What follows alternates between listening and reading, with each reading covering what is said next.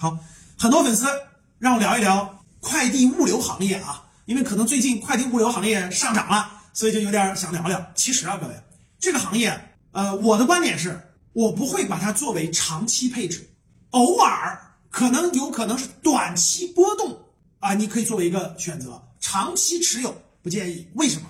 因为物流快递行业，大家不用问，最核心的是人工，对不对？每个细节、每个点都要这个快递员儿。那人工成本，大家想一想，你就站在未来三年、五年、十年、二十年是上涨的还是下跌的？快递的快递员的成本，你仔细想想。我们国家现在老龄化这么严重，你去所有的服务机构，你去看看。我记得我年轻的时候，二十年前，我去任何饭店都是小姑娘，就任何什么饭店、宾馆、酒店，所有服务行业都是年轻人。可是你今天去看一看，麦当劳、肯德基、餐饮、宾馆、酒店，所有服务行业全都有中老年人，很多都有五六十岁的人在干。快递行业，大家想一想，都是年轻人干的。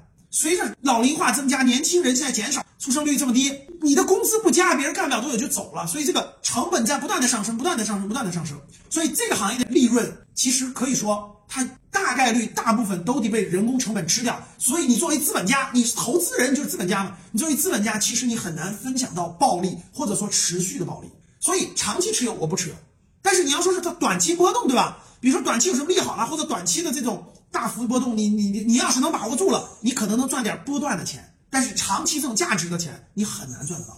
你听懂了吗？